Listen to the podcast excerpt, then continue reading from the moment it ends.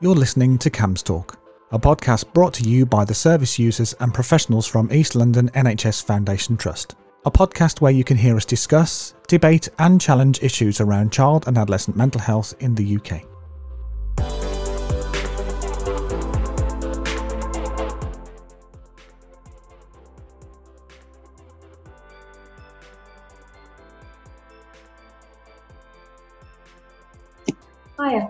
Welcome to another episode of CAMHS Talk. Today I'm joined by some service users and a trainee clinical psychologist. We'll be discussing mental health in the media and how it is represented. It's such an interesting and important discussion because it really does affect the way in which we perceive mental health. And what we watch and see in media can be absorbed and it can really affect how you view your own mental health and mental well-being. Uh, but before we get started, I just want everyone to introduce themselves. So we will start with Quinn. Hi, I'm Quinn and I'm a CAMHS service user. Hi, I'm Molly. I'm 18 and I'm an ex service user. Hi, I'm Kieran. I'm currently a trainee clinical psychologist. Um, yeah, glad to be here. Thanks for having me. Thank you so much, um, everyone, for joining me. And um, yeah, I guess the first question I really want to ask to each one of you how do you feel mental health is represented in the media? Um, Kieran, if it's okay, can I start with you? And maybe you have like a male perspective, you can tell us about how you feel men's mental health is represented in the media. Yeah, so I'll try and I think there's two parts, isn't there? So I'll try and answer both parts if I can. Um, so that I think the first part was about how mental health is uh, represented in the media. Um, I guess I could give a little bit of a, um, a, historical perspective. I'm not quite that old yet, but I think I can go back a few years to when I was younger. and I think uh, the, most of the information I got about mental health was through the media, so through films, through TV shows, um, or maybe later in my childhood um, and adolescence through social media. But I would say um, early on, lots of those depictions, uh, the, the, depictions I was exposed to at least, were quite uh, were quite stereotyped, um, and that's perhaps not surprising um, because. Um, I guess some of the behaviors and some of the things I might see were things that you might actually see in, in people who are um, finding life difficult, do have mental health difficulties. Um, and I guess it was a, a, caricature of those things and making them a lot more obvious um, for for audiences early on. But I think maybe what it led to was a bit of a, a bit of a misrepresentation, potentially. Um, and I think uh, some of that misrepresentation has probably remained um, but I think there's also been uh, a lot of a lot of moves to try and change some of that misrepresentation um, and to make the depictions that we see in the media um, more representative of, of, of real life, I guess, of real mental health difficulties. Um, and then I guess the last thing about uh, men's mental health, I think, um, and perhaps I don't know how other people think uh, what others think of this, uh, like Molly and Quinn, but um, for me, it was largely absent actually. Um, it was mainly, I think, uh, mainly women, and, I guess we maybe wonder why that is. The depictions were of women.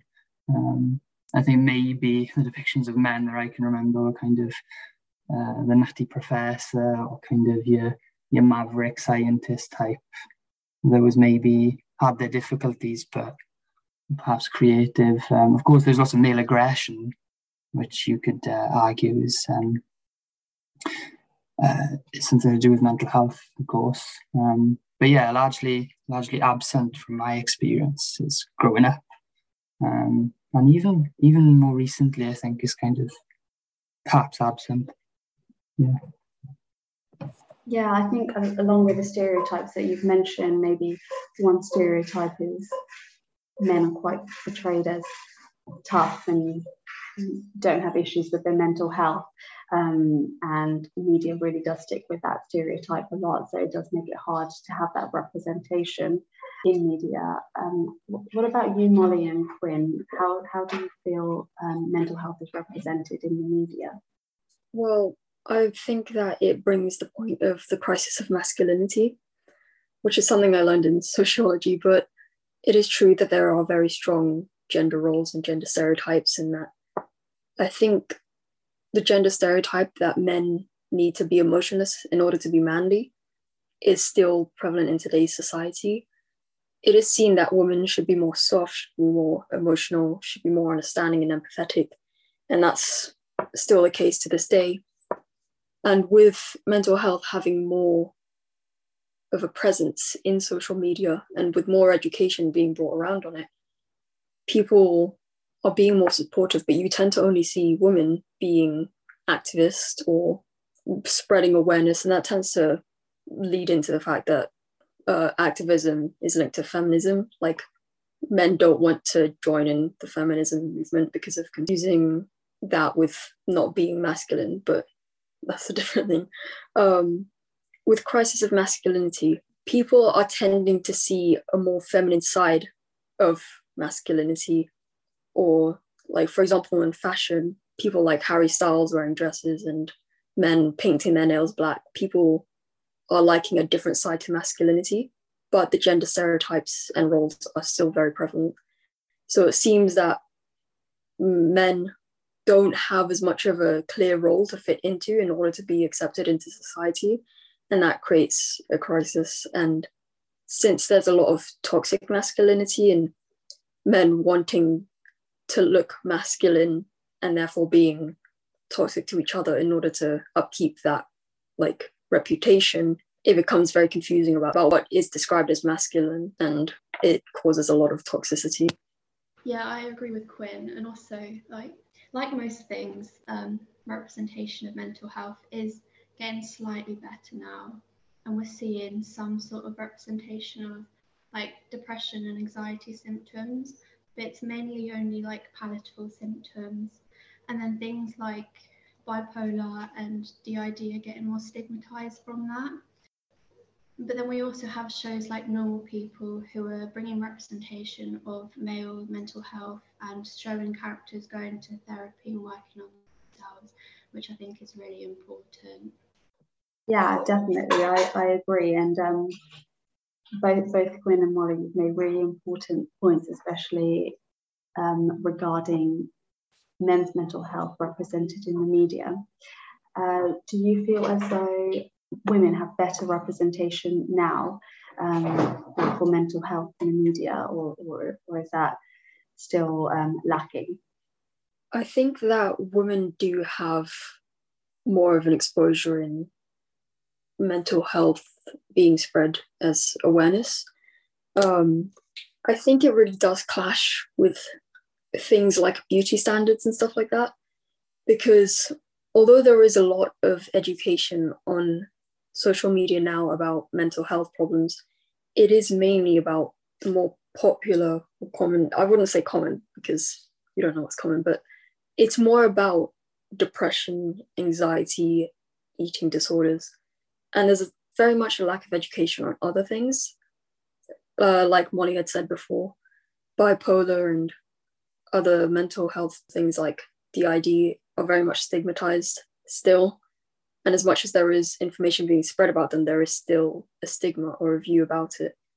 Um, I think that although women are spreading more information about mental health, it is clashing with cancel culture and beauty standards, and people want to bring awareness to things like eating disorders but then, since it's such a sensitive topic, it's a bit difficult to talk about. The same with any mental health issue. And people are bringing their more personal experiences forward, which is great. But it does kind of make people more vulnerable, especially the young people on social media. Lots of interesting points, Quinn, and uh, be great to maybe delve into it a bit, in, in a you know a bit more detail if we can. But um, yeah, I guess the thing I wanted to ask was that same question. Um, DID. I've not heard. What what is that? Can you tell me? Um, I'm not quite sure if I'm educated enough to answer this question. Hopefully, Molly can help me.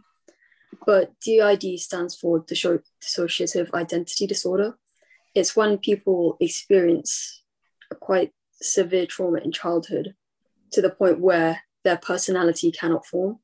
So they have multiple different personalities. And it's not like, oh, I'm a different person at night and day. It's not like that kind of different personality. Like, I mean, it's called a system. There is obviously one body because it's one person, but there is a system where there are different alters, and those alters you can think of them as the other personalities. But um, essentially, people with DID may get triggered. It could be a good trigger or a bad trigger, but nonetheless, it is still a trigger.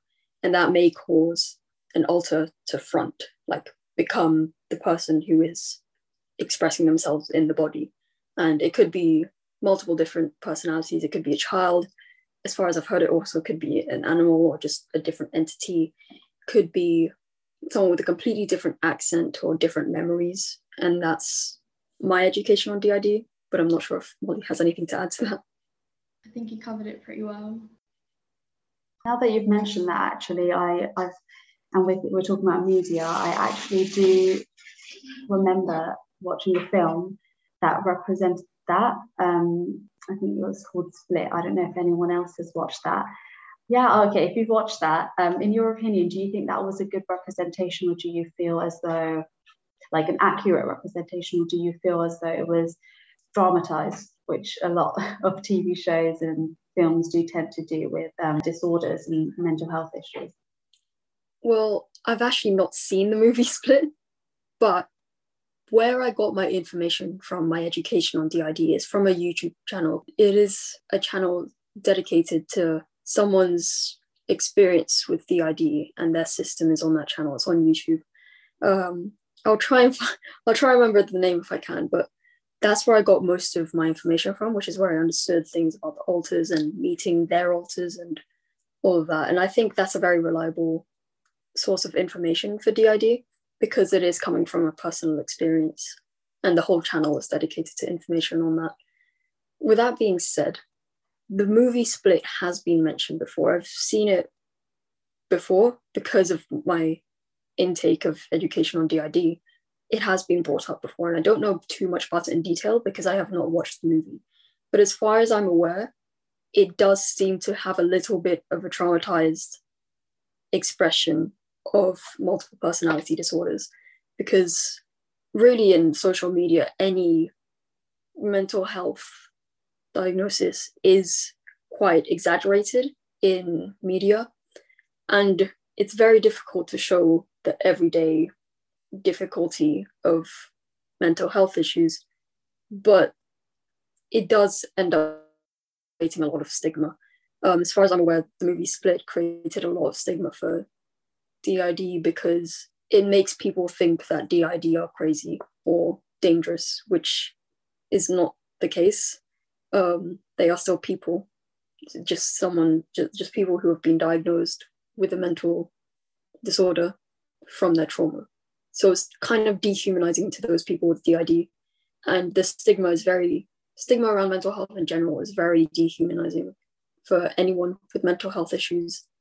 But at the same time, in social media, there is a lot of mental health is being glamorized and normalized, but not in a good way. I'm not quite sure how to explain that, but that's what my opinion is on split.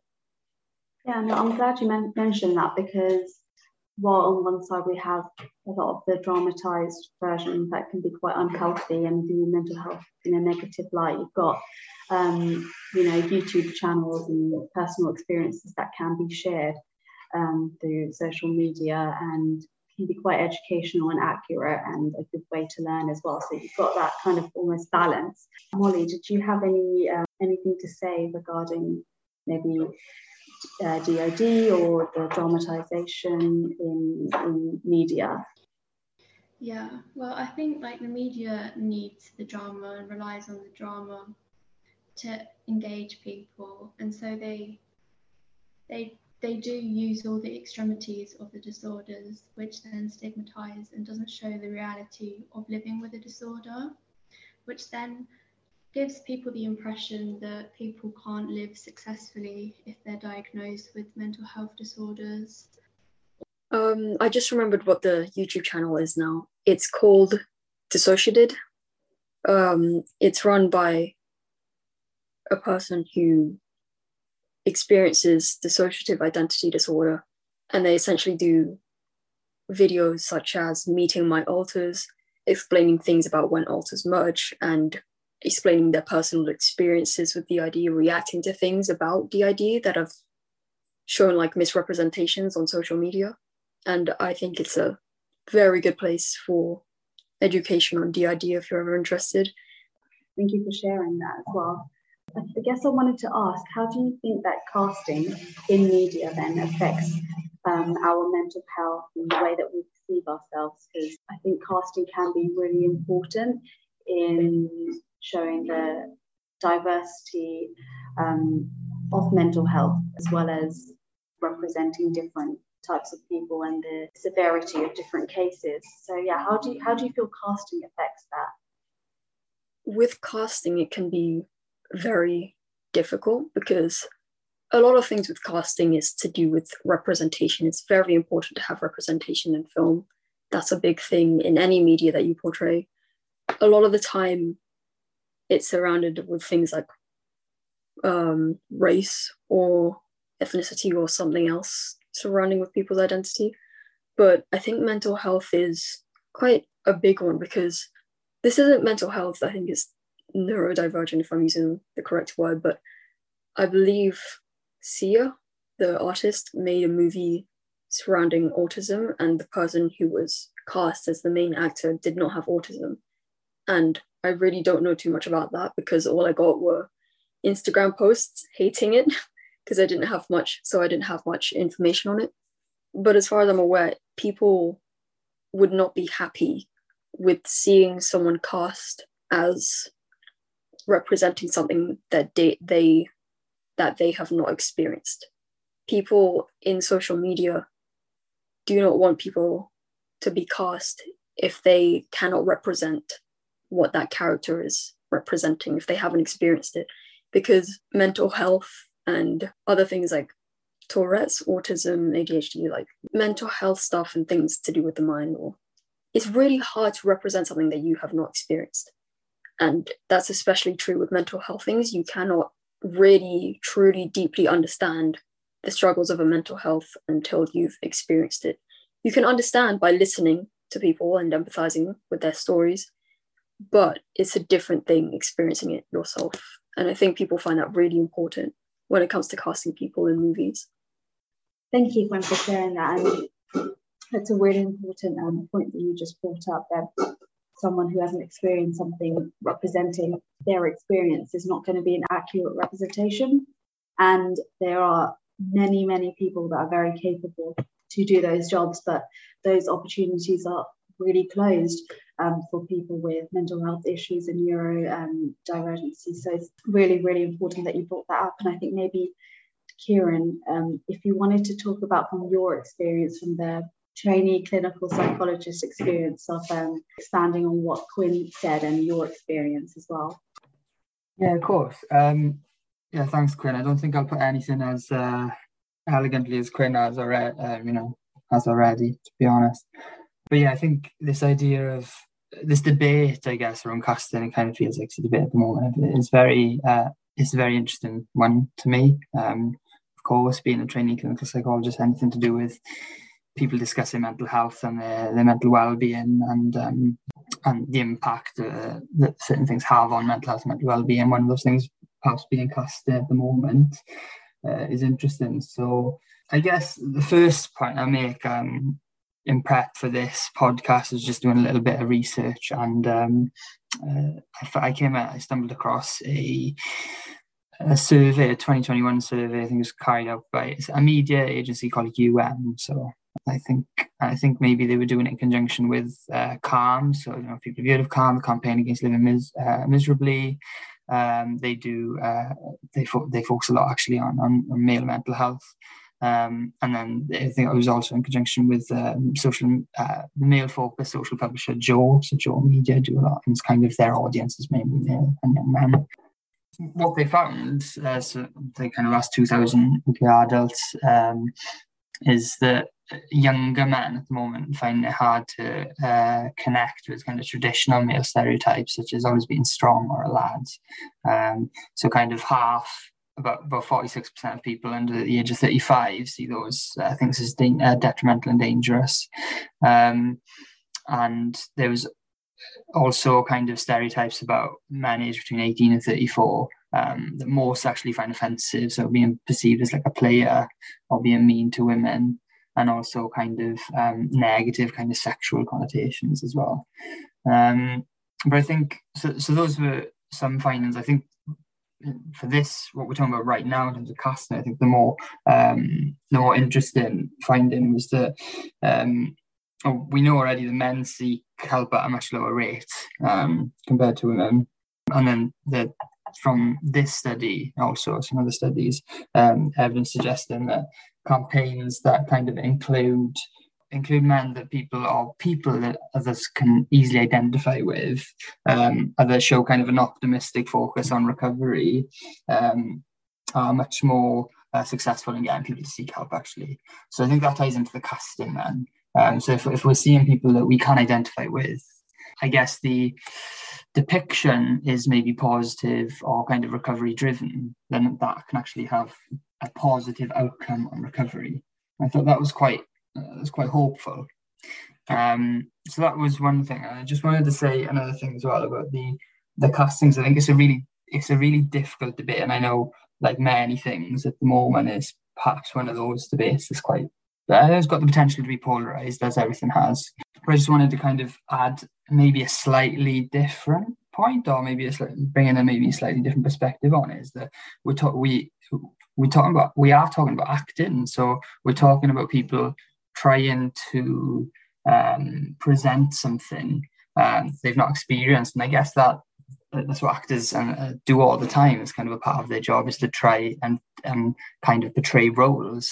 And so most of the roles that I imagine that they're portraying are most of the things that they're trying to get across, the things that they've never experienced. Um, so I guess how how far do we yeah how far do we go with that then? Um, I think it's really the really important points um, that need to be considered. Um, and you know if we're if we're going to portray something um, and it's having a big impact on people uh, in terms of their mental health, then we definitely need to be thoughtful about it. That's for sure.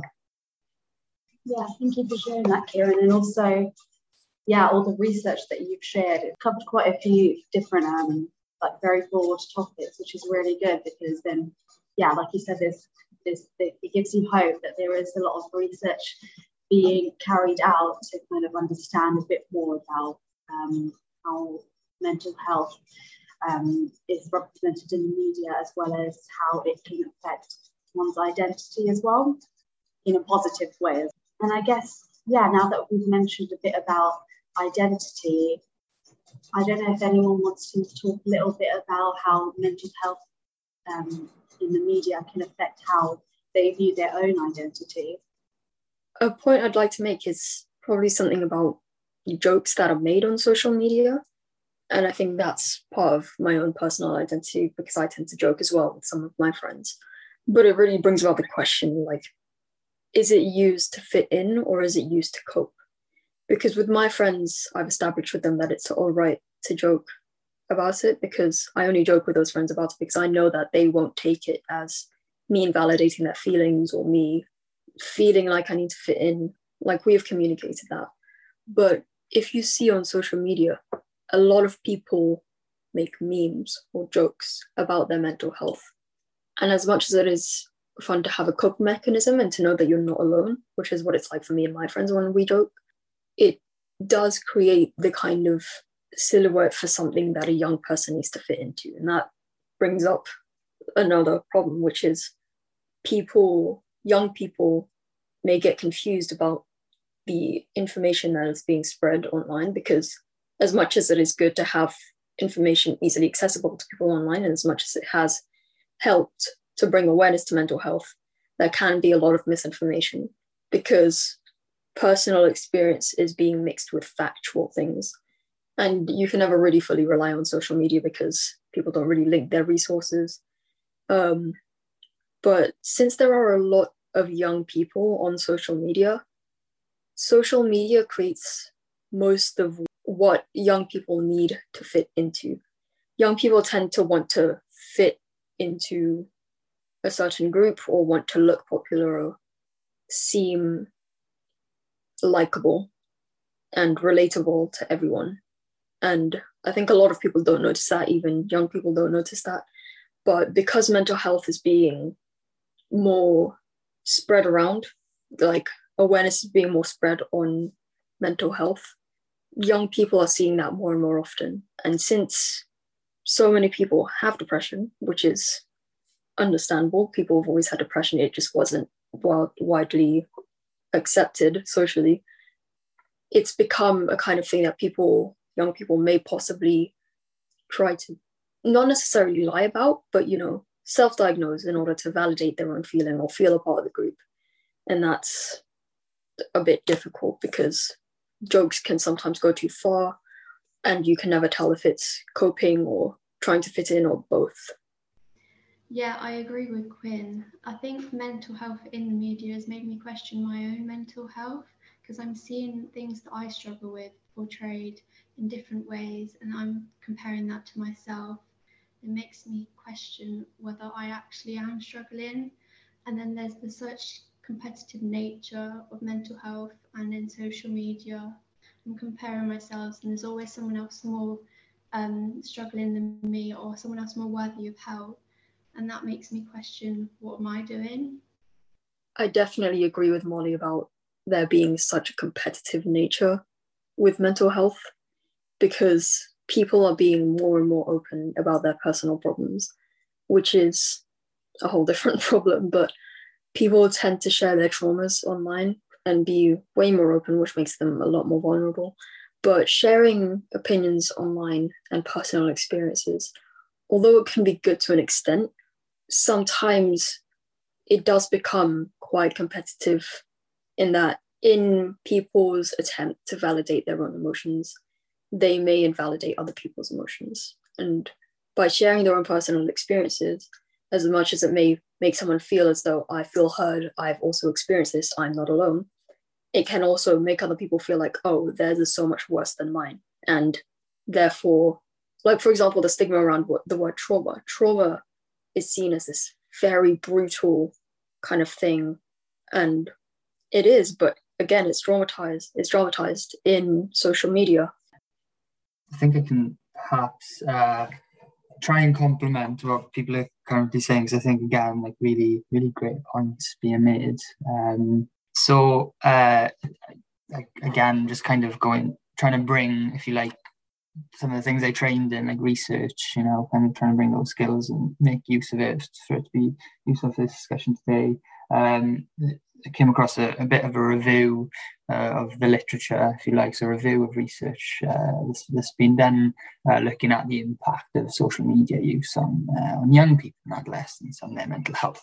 And it kind of, you know, it talks about some of the positives because there, there, can be some real positives. Um, but I think there's a, there's a particular bias, isn't there, often with these discussions to look at the negatives, um, because I guess the uh, the consequences can can be pretty dire for people. But what he was looking at is uh, the one of the risk factors. So if a young person finds um, themselves someone who compares themselves socially to people a lot of the time, uh, which uh, when, when we when we're moving through certain ages, that happens more and more, especially as we come a, a, a, kind of past the age of, of you know 11, 12, 13. It really intensifies and it can continue to intensify, I think, as, as we grow, you know, up until the age of 18, 19, if you like, and beyond that.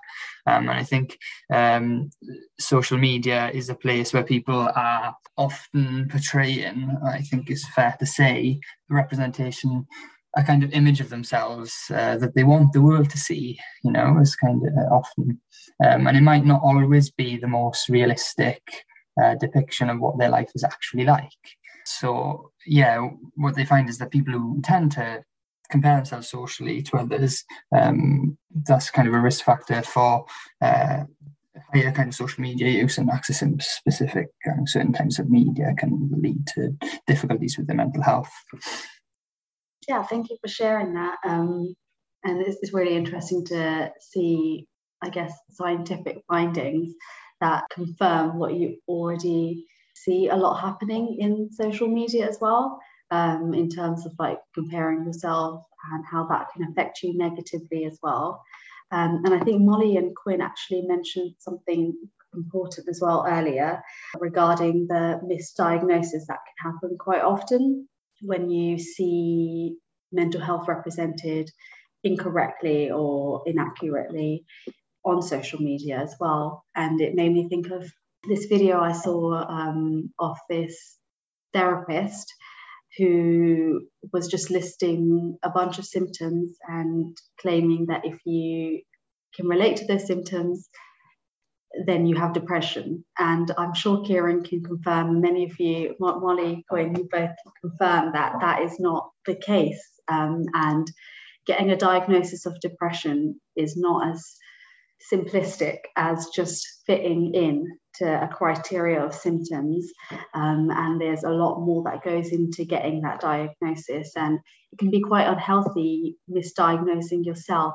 Um, I think Molly, you mentioned about self-diagnosis on, on social media. Because yeah, you can misdiagnose yourself and it can have an unhealthy repercussion as a result of you know not you, you might have another diagnosis that you might be missing because you feel as though you this is what you have.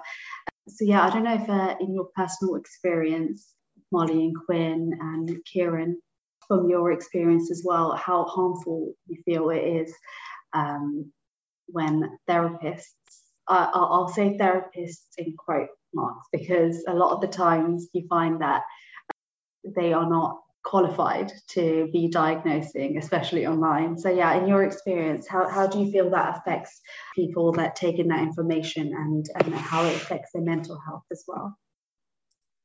I think the fact that people use the label therapist makes people believe that they are a qualified source of information, which is not to invalidate their qualifications, but people should not be diagnosing themselves because it really should be up to a professional. And you are right about that. Diagnosing a mental health condition is not as easy as just fitting into a criteria of symptoms because symptoms can totally be related to so many other mental health conditions or diagnoses. It's not just one thing.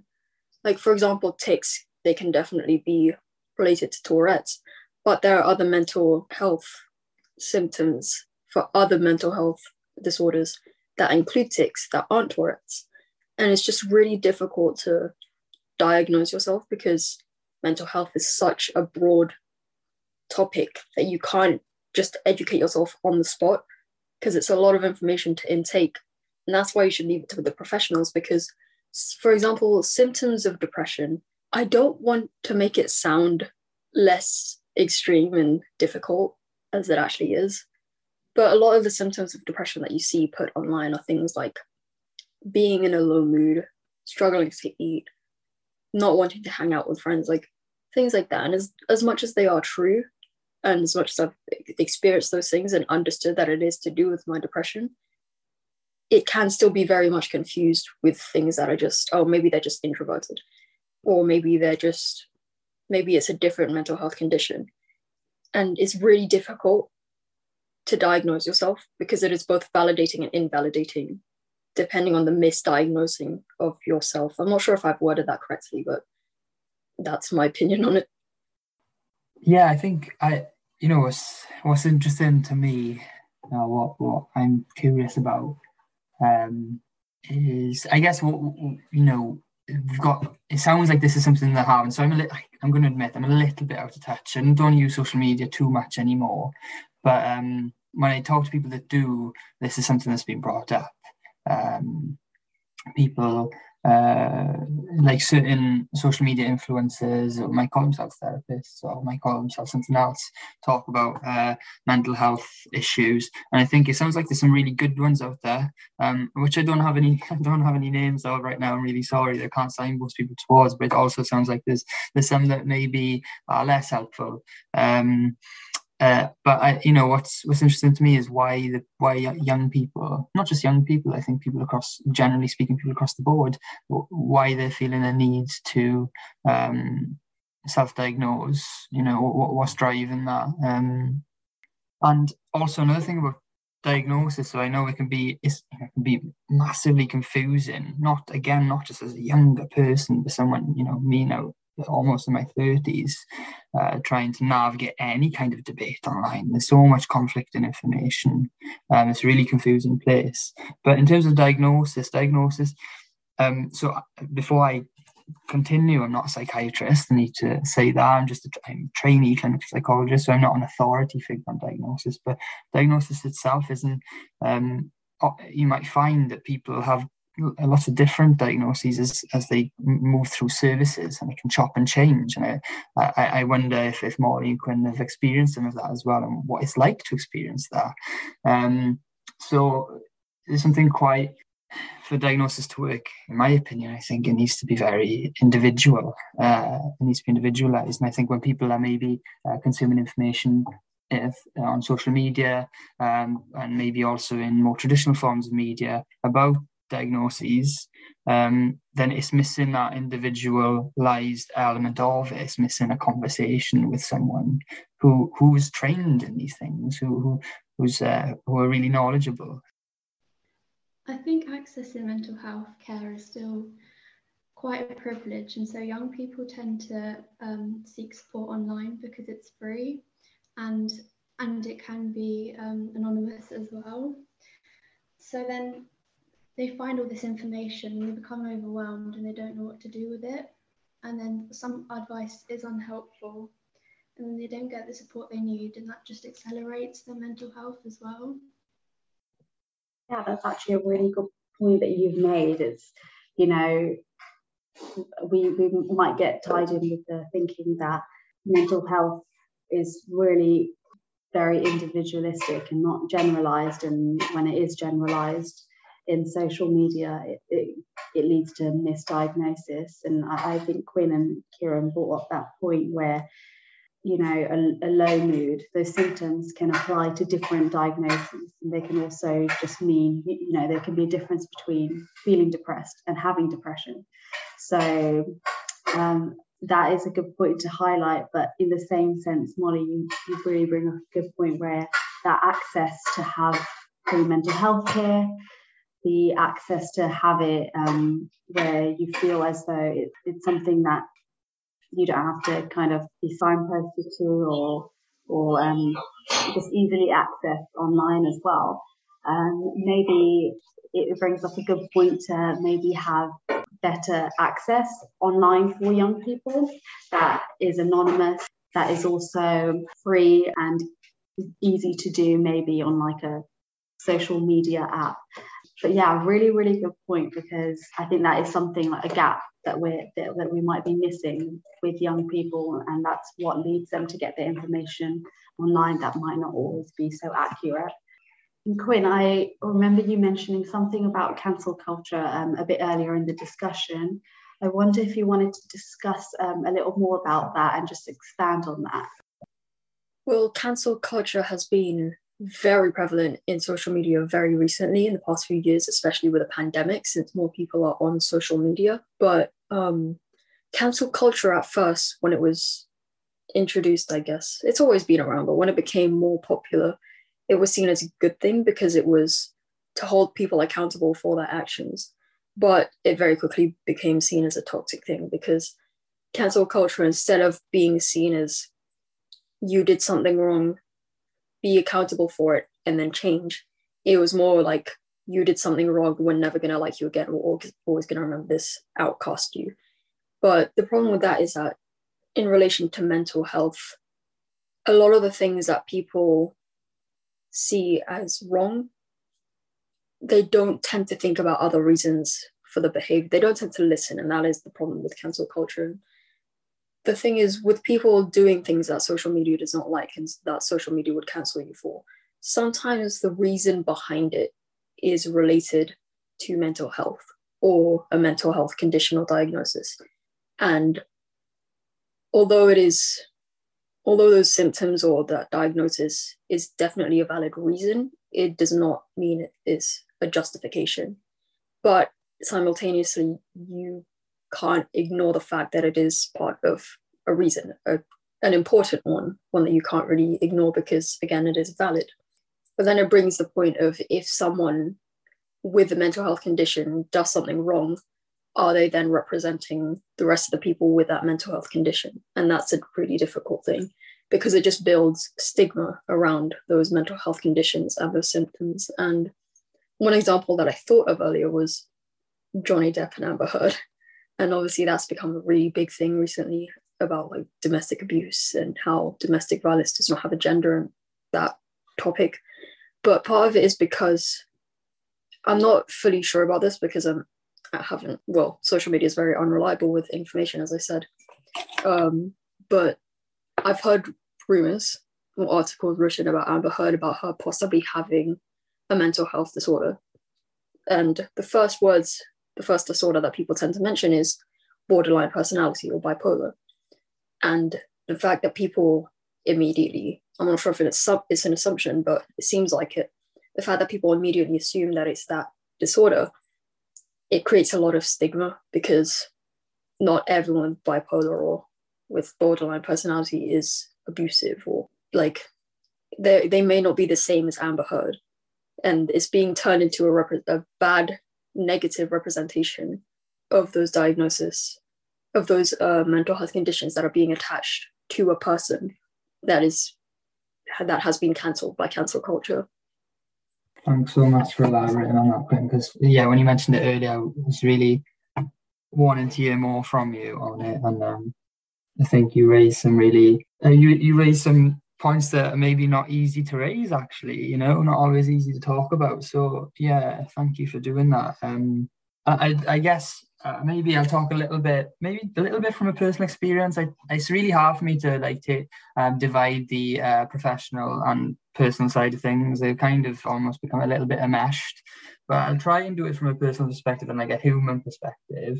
Yeah, I think I agree with you, Quinn. I think cancel culture came about, didn't it, originally to try and hold people accountable and to try and change things. And I think it was, it wasn't probably wasn't called cancel culture at the time. I think it was coined that later, right? Um, so maybe something that the uh, the people interested in social justice kind of took on board and thought uh, was a useful tool. Um, of course, holding people accountable is, is very useful and something that definitely needs to happen. But I think, and but I think maybe what's happening now online, perhaps with cancel culture, is more of a reflection of the the social media sites themselves. Um, perhaps the way they encourage um, kind of uh, angry debates uh, and really um, divisive debates, almost kind of just you know algorithms bringing to the surface the more kind of extreme versions of of anything. Um, and then it kind of lead into this thing about people not really listening to each other um, and really being quite unkind to one another from both sides of a debate and that leaves from a personal perspective that leaves me really upset deeply upset actually um, and it, it's quite yeah, it's not it's not nice. I don't think. And uh, and again, I'm someone who's you know going towards my thirties. I'm not. I'm really fortunate that I didn't have to experience those kind of things growing up as a young person. And I wonder what impact it has on young people being a part of those really divisive debates, and then maybe perhaps being worried about um, not being able to say certain things or not being able to respond to certain questions and, and engage in debate when you've got this fear of what might happen. When you do say something maybe that's a little bit out of line or make a mistake just as we all do because we're human right? Um, so yeah I, I, do worry about the impact that i have on the mental health of young people. Um, I really agree with your point about people being quite aggressive with their point of view sometimes. There is a term that has come about, I'm not sure how popular it's become, but it's called SJW. And is it stands for social justice warrior. And people have drawn a line between the difference of social activists and social justice warriors. Because social activists will see something like, oh, that building doesn't have a ramp for wheelchair users. Let's build a ramp. Whereas social justice warriors will be quite aggressive and be like, oh my God, they are not inclusive. That's rude. You should chop off your legs. I'm going to chop off my legs. Like they get very extreme with their opinions. And I think that's a problem with merging with the confusion between merging your personal experience compared to factual facts about mental health is that people end up um, people end up coming to a very defensive point because their personal views are very intertwined with the mental health debate mm. and because of that people get quite aggressive with the points. Instead of being patient and being open to listening to people then they tend to get very defensive because it's it's difficult to speak out with mental health now or really anything on social media because there is such social media is huge. You don't know what kind of response you're going to get and especially if it leads to popularity because the more people know the more differing opinions you're going to get but um i was thinking of another point um that molly had made i'm not sure if she's already said it but something about how gender identity and mental illness are assumed to go hand in hand. If you'd like to expand on that, because I was just thinking about the movie Encanto. Yeah, I think in media, people who struggle with their gender identity or sexuality are often assumed to have mental illness. And then that's like obviously really harmful because that's not the case. And you're putting together two things that are completely separate. What I was going to mention about Encanto is that it's not so much as gender identity, it's more for me sexuality, but I guess those also are related. With movies like Encanto, people are starting to push their ideas onto characters when it's not exactly relevant. The whole point of the movie Encanto is relating to the topic of generational trauma. That is the whole point of the movie. But now people are putting labels on the characters that, oh, Dolores or Camilo is so bisexual or they're so this or that. And it may be very confusing to people because people are now outlining certain ways to behave or act as someone with that sexual identity, like sexuality as their identity. And because of that, it's becoming very confusing for not even just young people, for everyone who is questioning their identity or their gender. Because instead of seeing it as this is my personal opinion, I want to find out who I am attracted to or what gender I identify with, instead of it becoming a personal thing, which it really is, it's becoming an how do I have to act? Like, how am I acting? And how does that relate to my sexuality or gender identity? And it's becoming very confusing for people. So, yeah, I guess the overlining theme here is that there is limited representation. So, it's quite easy to stigmatize and see the negative side of a mental health condition. And um, as you mentioned, with the cancel culture, I guess society is becoming a bit more unforgiving with uh, with holding people responsible. It, it's more so less to do with accountability now and more to do with holding people to impossible standards, standards that we might not be able to uphold ourselves. But it's really easy to do that online, um, to kind of judge from a distance and not be as forgiving as we would be to ourselves. So yeah, that yeah, that limited representation can lead to a lot of stigmatization. But I wonder, Molly, if you have any examples or from your personal experience, if there's any positive representation in media that you think helps break down that stigma of, uh, of, mental health in a negative light? Yeah, I think it's changing now, and I think the media is starting to listen to young people, especially that we we crave the representation and, and a more diverse representation. I think things like um, normal people, Heartstopper, there's a lot of good books that have representation, and I think books are really good especially because it's not showing like a direct picture of this is that and this is how it's portrayed and you can sort of make it up in your mind and relate to it better. And finding relatable characters i think personally was really helpful for me accepting myself and asking for help because i saw the character knew that something was wrong so that i knew that something was wrong and that made me open up to people which i think is really helpful. Yeah definitely like that's why people say representation really matters um, because if you see yourself represented in media it's almost like like kieran mentioned earlier you get some hope um, that you know there are other people that feel the same way as you that um, perceive themselves the same way as you and it, it kind of also gives you a little bit of insight into the help that you can get and maybe a little bit of a push to maybe receive some help as well.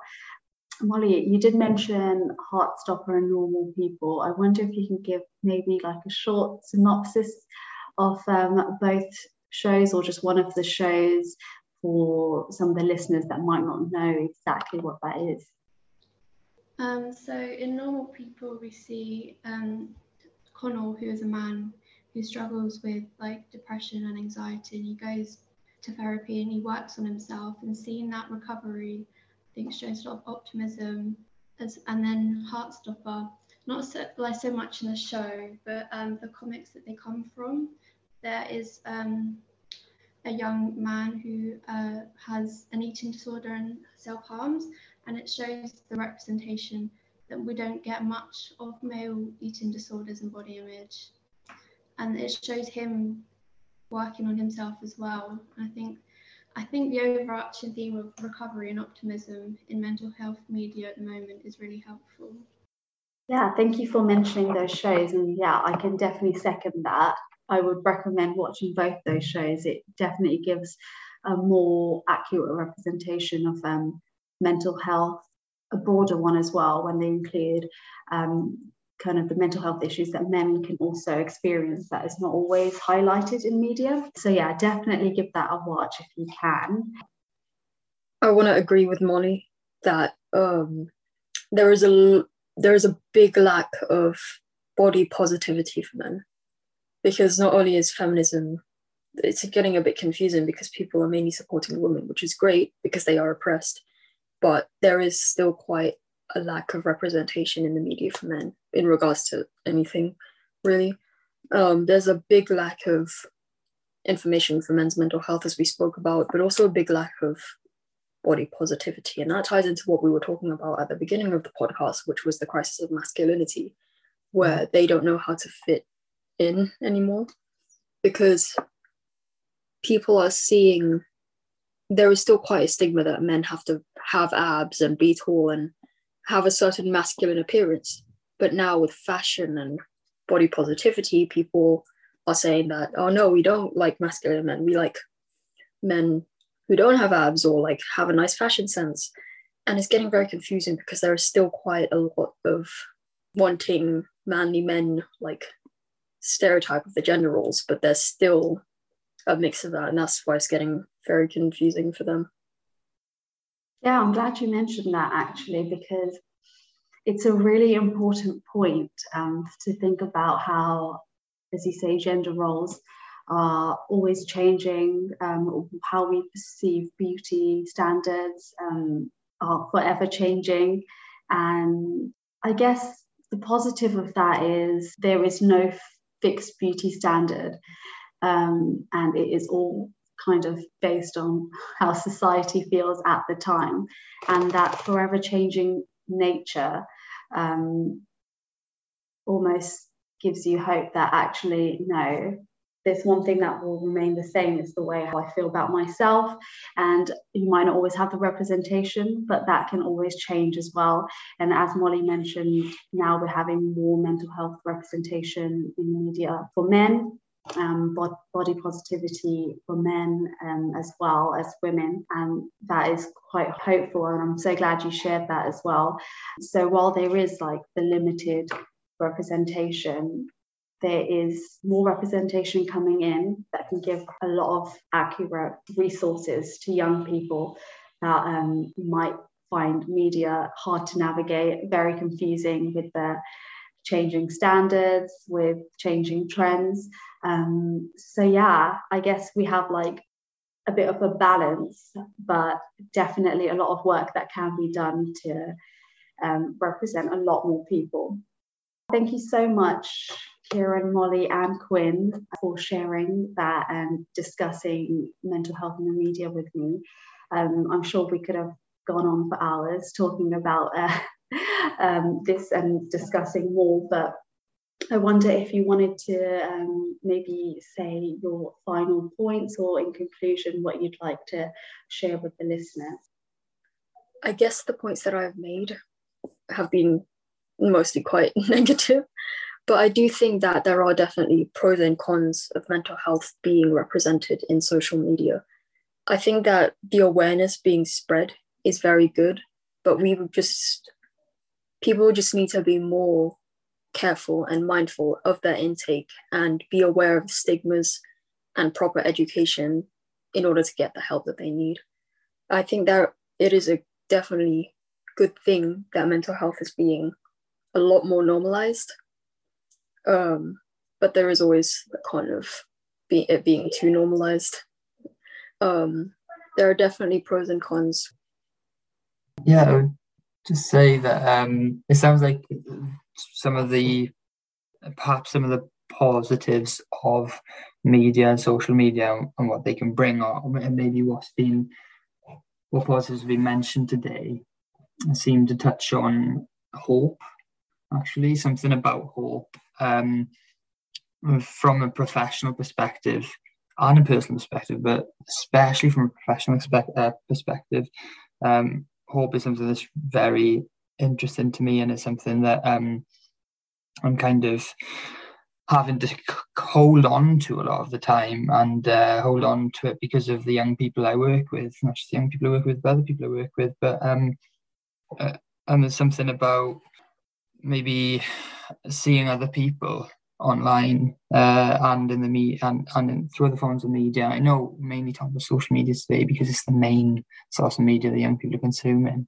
Seeing people um, kind of overcome real difficulties, um, perhaps find meaning in adversity at times, um, and kind of, yeah, really, really change things for the better. Whilst also acknowledging that it's not a fairy tale, like you know, so it's still going to be hard, it's still going to be tough.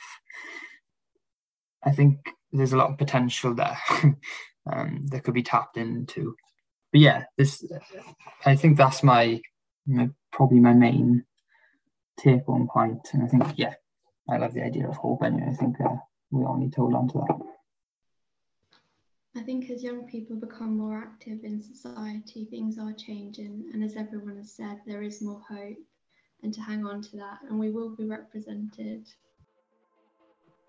Thank you so much, Molly, Quinn, and Kieran, um, for having that open and honest discussion um, with me and also sharing your personal experience. And uh, thank you, everyone, for listening. Um, I hope this was a helpful discussion and something that you can relate to and um, maybe find, find it helpful in navigating your way um, through being represented in the media. Thank you once again. Take care of yourselves.